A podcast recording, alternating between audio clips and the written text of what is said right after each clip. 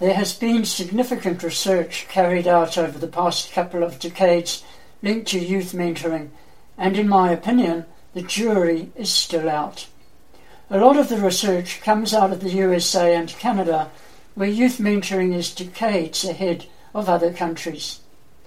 However, what I discovered when I visited 22 youth mentoring programs in the USA and Canada on a Churchill Fellowship a few years ago was that many of these programs were offering fairly average mentor training to prepare their volunteer mentors for the mentoring journey.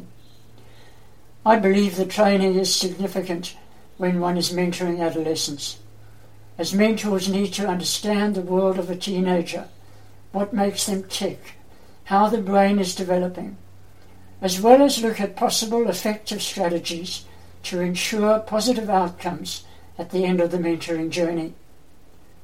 We know from research the importance of young people journeying through adolescence having a variety of challenging experiences, as well as the importance of them having access to safe places with a network of caring and supportive people around them. Well known youth mentoring expert and researcher, Professor Jean Rhodes, has pointed out that once mentors and mentees have established an emotional bond, which is a key step in the mentoring journey, the mentors can influence their mentees in three important ways.